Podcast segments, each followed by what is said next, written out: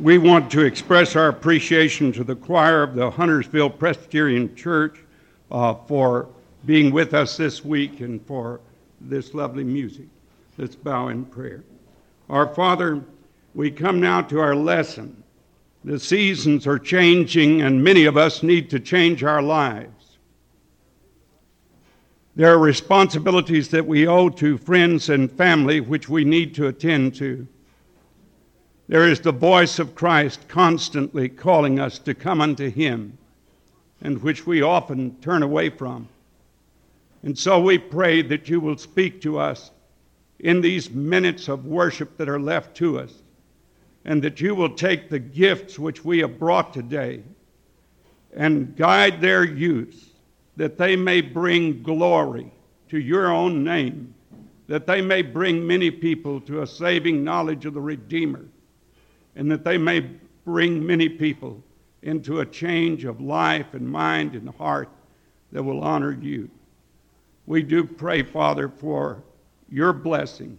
Now make the words of my mouth and the meditations of all our hearts to be acceptable in thy sight, O Lord, our strength and our Redeemer. Amen.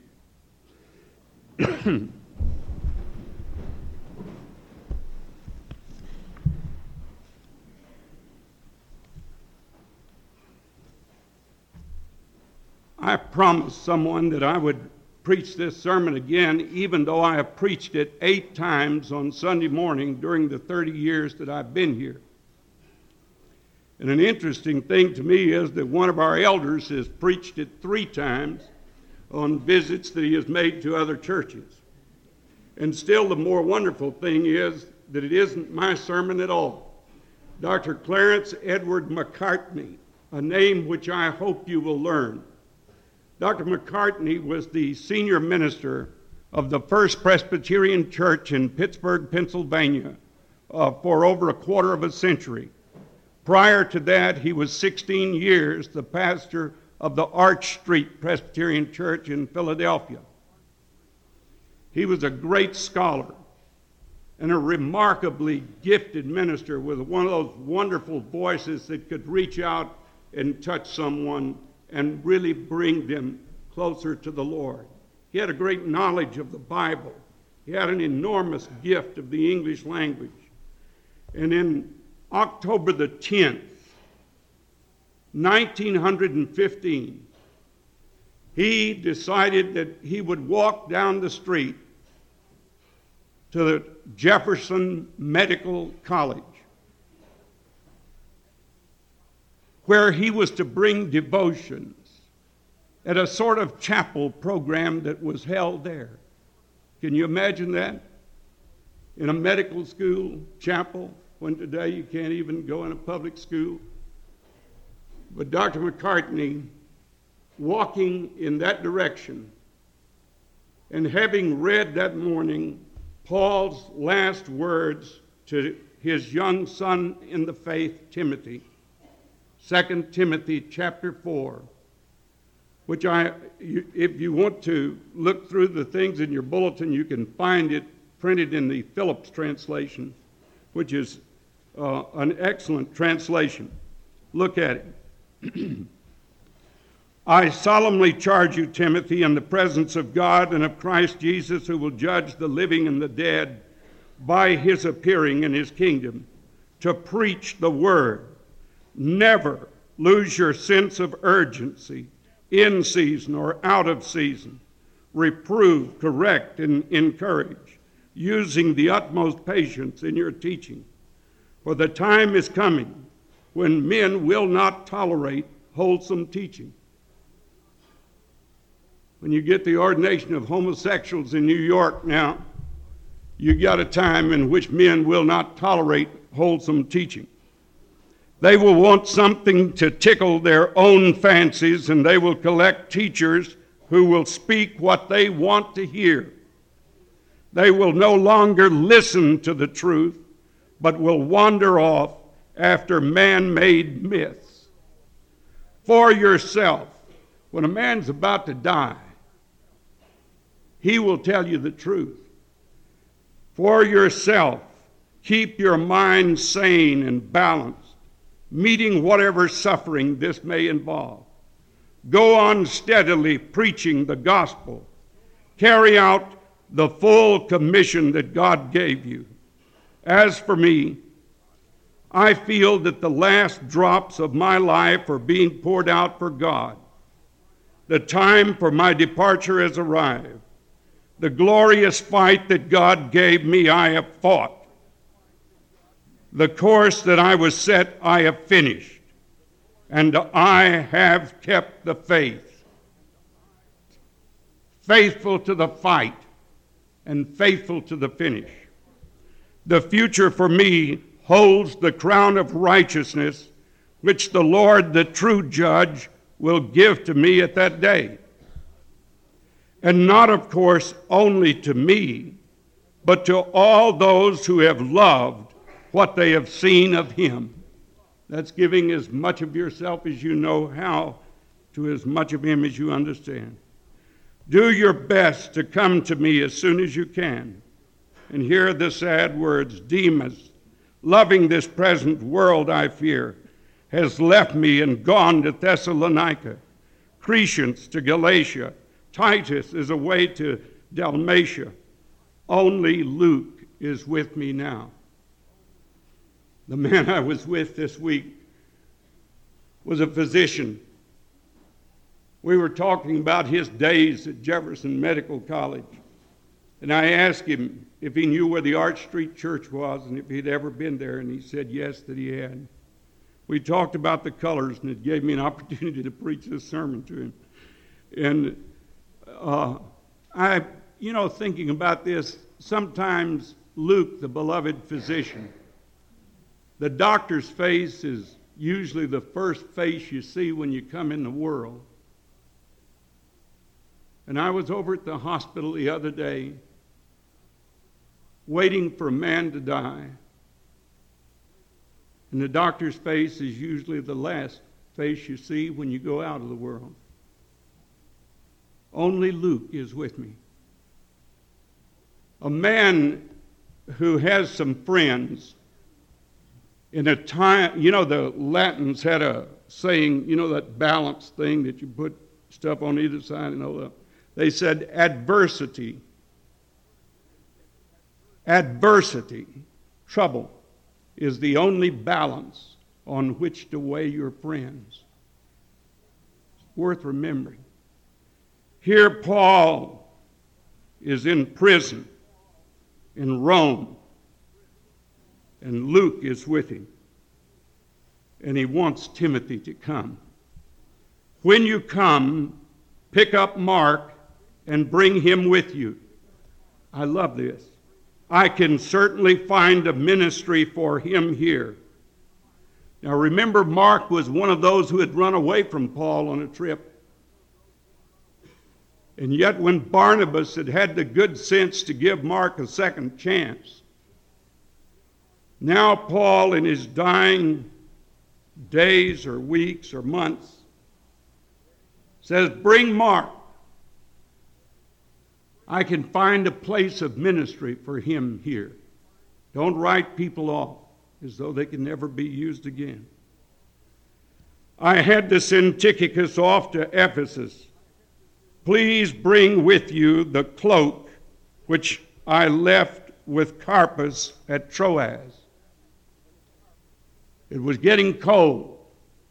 Winter was setting, setting in. He could feel the chill in his bones. It was a blistering hot day in August that I went down into the same dungeon that Paul is believed to have been in when he wrote this letter. And it was cold down in that dungeon even in August. And I wonder what it would be like when winter begins to set in. Please bring with you the cloak which I left with Carpus at Troas. And scholar to the end, he says, Bring the books. Bring the books. What is that? Probably collections of the sayings of Jesus, probably parts of the Old Testament. Especially the manuscripts, the parchments. Then he warns him Alexander the coppersmith did me a great deal of harm. The Lord will reward him for what he did. That's what the children's lesson was about. And I should be very careful of him if I were you, says Paul. He has been a bitter opponent of our teaching. The first time I had to defend myself, no one was on my side. They all deserted me. God forgive them. Yet the Lord Himself stood by me and gave me the strength to proclaim the message clearly and fully so that the Gentiles could hear it. And I was rescued from the lion's mouth. The lion may have been Nero, the crazy emperor of Rome at this time. Paul was a man who describes himself as Paul the Aged.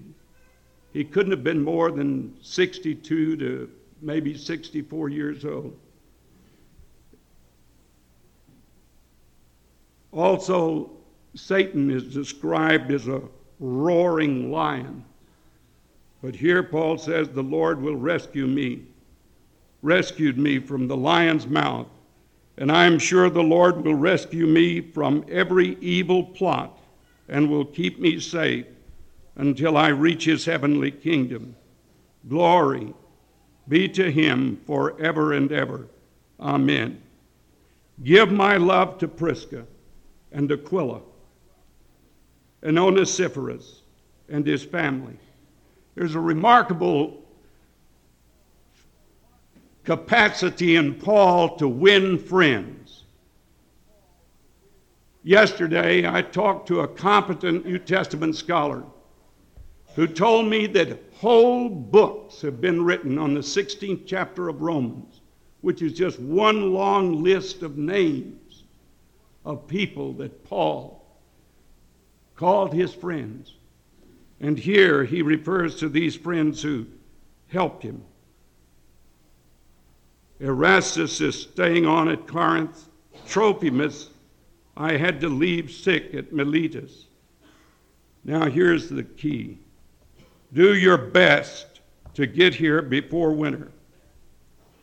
Eubulus, Pudens, Linus, Claudia, and all here send their greetings to you. The Lord be with you and with your spirit. Grace be with you all. Now then, come before winter. Why before winter? You come before winter because if Timothy was in Ephesus, the big port city, and tried to sail from there, after the winter storms begin, there is no more sailing until spring. If he had gone a hundred miles from Ephesus down to Miletus, another port, and said, I want to get a ship to go to Rome, if he had put off going immediately, winter would set in. And once the winter storms start, we know what kind of storms would hit that area because all you've got to do is to read the 27th and 28th chapter of the book of Acts, and you can see a horrible storm that comes in winter there. So Paul says, Come before winter. Now, this tells us that each one of us has things that we need to do in a timely fashion. Dr. Macartney, that day that he walked down to the Jefferson, Thomas Jefferson Medical College, walked down there thinking about the fact that those beautiful leaves, yellow and red and orange and purple, would soon begin to turn brown. That the hard driving cold rains would come. The temperature would fall and freeze and would send the leaves swirling over the meadows and the lawns.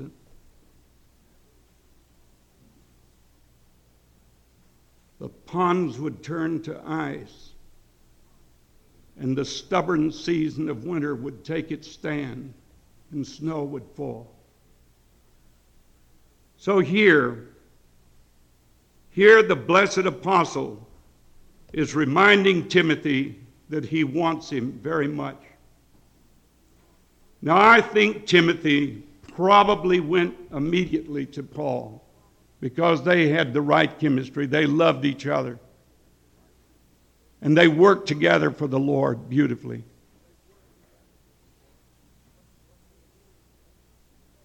But if Timothy had not come, and the ships had all closed their sailing times for Rome. Timothy would have gone through that winter wondering what had happened. And as soon as spring came, he would have taken the first shipping that he could get and head for Rome. And once he got there, he would go to that old Mamertine prison and Dr. Macartney, in his imagination, says suppose he came in and said to the guard, I've come here to see a prisoner named Paul. And the guard said, We don't have any prisoner named Paul. And then he found some of these names that are mentioned here Eubulus, Claudia, Onesiphorus. He sees some of these people that are, that are there in Rome, and he goes to visit them and says, We're fellow Christians. Tell me where Paul is. I went to the prison and they said he's not there. Someone said, You must be Timothy. The last words he ever said was, Give Timothy my love. Tell Timothy to stand strong for the Lord. Tell Timothy I'll meet him at God's right hand. Now, that shows us the never lose your sense of urgency, he says here. When Macartney spoke these words to those medical students at Jefferson Medical College, he said, You cannot change your character at any time you want to. You may have problems with some frightful habit that has enslaved and changed you down. Rip Van Winkle used to take up the jug and say, I won't count this time. And he wouldn't count it. But nonetheless, down in his brain cells, it was being registered. And the next time, it would be more difficult for him to quit. There are times when, like that angel at the pool of Bethesda, God troubles the waters. And if you get in at that time, you can make a firm, clean, hard stand, and one that will keep. There are amendments of character that can take place then. Seasons of the heart, just like there are seasons of the year. I can remember once, uh, Ed and I were talking before we came out this morning about some Ross Perot thing, and right outside of um, Texarkana is a little town named Hooks. And the claim to fame at Hooks is Billy Sims, who was a great running back. Uh, I can remember a boy that I was in junior college with in 1948. I remember him very well because I tried to bear a testimony to him. I had come to the Lord and was trying to fight off a call to preach. I wanted to go into politics and law, and I tried to get preaching out of my mind, and the Lord wouldn't get away from me he kept after me, and I tried to witness to this boy, and he was my friend. He lived in Hooks. I lived in a town about 80 miles away. Well, the years went by. I went into the ministry, came up here, and went back out there for a revival meeting. That boy's father was a deputy sheriff, and he was a very tough, hard, hard man. When I went there and preached in the church, he came to the service, like many of you are here this morning. He listened to what I had to say. And the, God had spoken to him because his wife had died. And as sorry as he was, he loved his wife. And when she died, it broke his heart. He had become a Christian through the cleansing of sorrow because he wanted with all of his heart to see his wife again in heaven, and she was a Christian. And he said to me, You know my boy. You were in school with him. He liked you. He's going down the same path that I went down. He's doing the same terrible things that I've done. I can't talk to him. He won't listen to me. But go to him now. His heart's tender now. He's thinking about his mother. You can speak a word to him about Christ, and he'll listen. He'll listen to you. So there is a time for the soul to make the move and take advantage of that opportunity to yield to the Lord. There is a second thing that I want to say. That Macartney said that morning there is a responsibility which we have to loved ones and friends. Things that we know that we ought to do, letters that we ought to write, people that we ought to see. Many of you were here on Sunday, September the 13th when Franklin Graham introduced George Hoffman. And George spoke to us here. George uh, is a star worker among those people who were working in Bosnia and in former Yugoslavia, a man who had won the Order of the British Empire for his valor. Yesterday afternoon, I got a telephone call The lady on the telephone was weeping. George was killed yesterday. Just September the 13th. Today is October the 18th. That many days ago, he stood right here and spoke to you. Now, he's gone to the Lord. When Macartney spoke, there was a young man present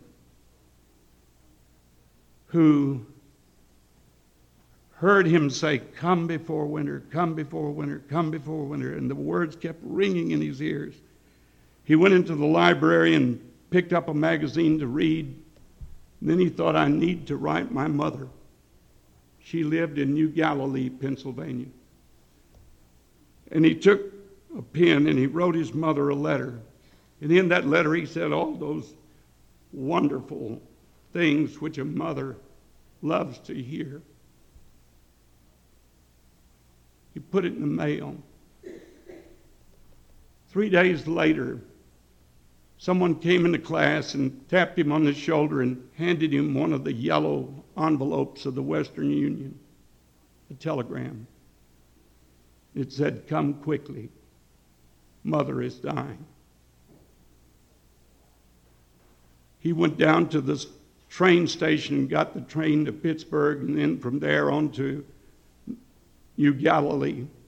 His brother met him at the station and drove as fast as they could to the farm where they'd grown up. He went up the stairs into his mother's room and saw her smile at him. and then she died. He saw the corner of something sticking out under the pillow, and he pulled out the letter that he had written to his mother. She had tucked it under her pillow as something to comfort her in her pain as she entered the dark waters of death. There are things that if we do not do them when we have the chance to do them, the opportunity will pass away. That's why I've spoken as many times as I have on this particular theme. Thirdly, there is the voice of Christ calling. Jesus Christ is calling to us. I found an old hymn and had the secretary run it off and put it in the bulletin. One of the names on that list of people that Paul talks about in the last part of 2 Timothy is a man by the name of Trophimus. And Trophimus was with Paul in jail one time. He had left him at Miletus sick. But when Paul had been in jail, he had been jailed in Caesarea. First, he was captured in Jerusalem, then transported to Caesarea, the Roman capital. Then he appealed to Rome and made his journey there. And in the time that he was in prison, a Roman governor by the name of Felix, who was a very corrupt official, married to a Jewess whose name was Drusilla, told her about this prisoner who believed in a Christos, Christ the Messiah. And they, thinking it would be entertaining to have this learned Jewish rabbi leading this new belief in Jesus, the Messiah, to speak to them, sent for Paul. And Paul came into his presence. And Paul spoke to Felix. And the book of Acts tells us that he reasoned with him concerning righteousness this was a man who had stolen another man's wife and was living with her, who had done many evil things. But Paul preached to him concerning righteousness and temperance and the judgment to come. Well, the entertainment value promptly went away. And the old King James translation tells us that Felix trembled. He shook. George Fox, the founder of the Quakers, could go before a judge when he was arrested for preaching and teaching. And the reason they called him Quakers was that the judge was quaking when he heard George Fox preach. Well, Felix called for the guards and said, Take this prisoner away.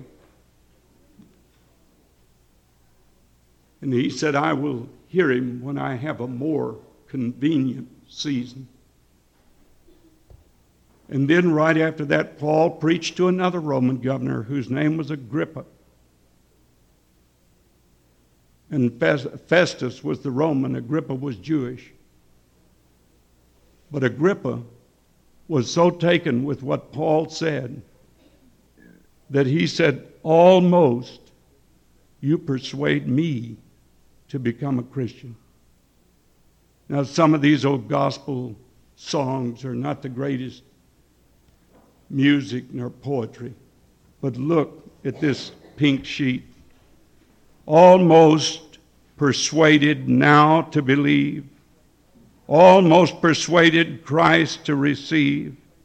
Seems now some soul to say, Go, Spirit, go thy way some more convenient day on thee I'll call.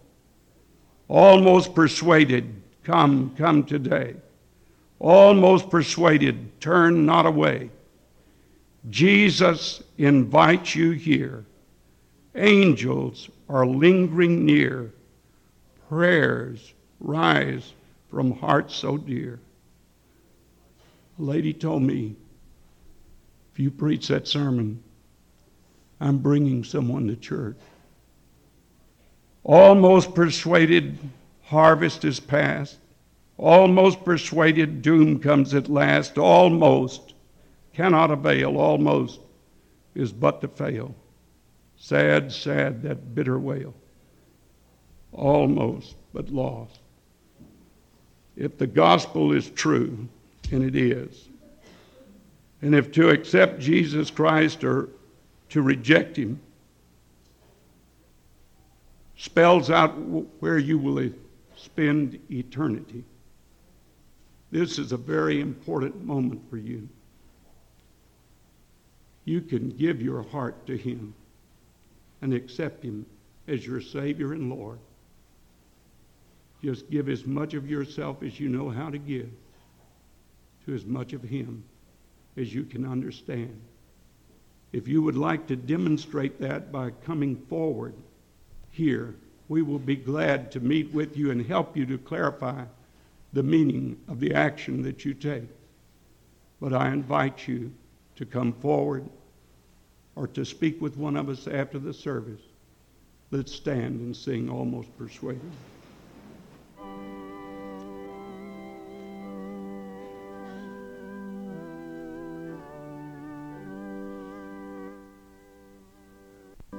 Let's bow in prayer. I want to say that no one should ever preach a sermon like this without giving an opportunity to act upon it. We have. But sometimes it's not easy to walk forward in front of a crowd of people with our heads bowed and eyes closed. May I ask you if you simply want the prayers of a Christian friend so that you might make the decision that you need to make for Christ. You're not a Christian, you want to become one, or you have wandered away from Him and you want to come back. I won't embarrass you in any way. Just slip your hand up, then take it down. Is there anyone?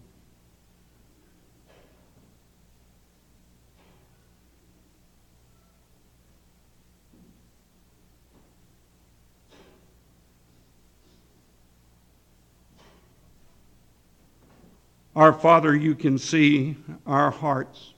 You know where we stand with you. We ask you to speak to us this day. There are things we need to do and get them done now. And so we pray that you will lead us to those decisions which will honor Jesus the most. And now may the grace of our Lord Jesus Christ and the love of God our Father and the communion and the fellowship of the Holy Spirit, our keeper and our guide, be and abide with us all, now and forevermore.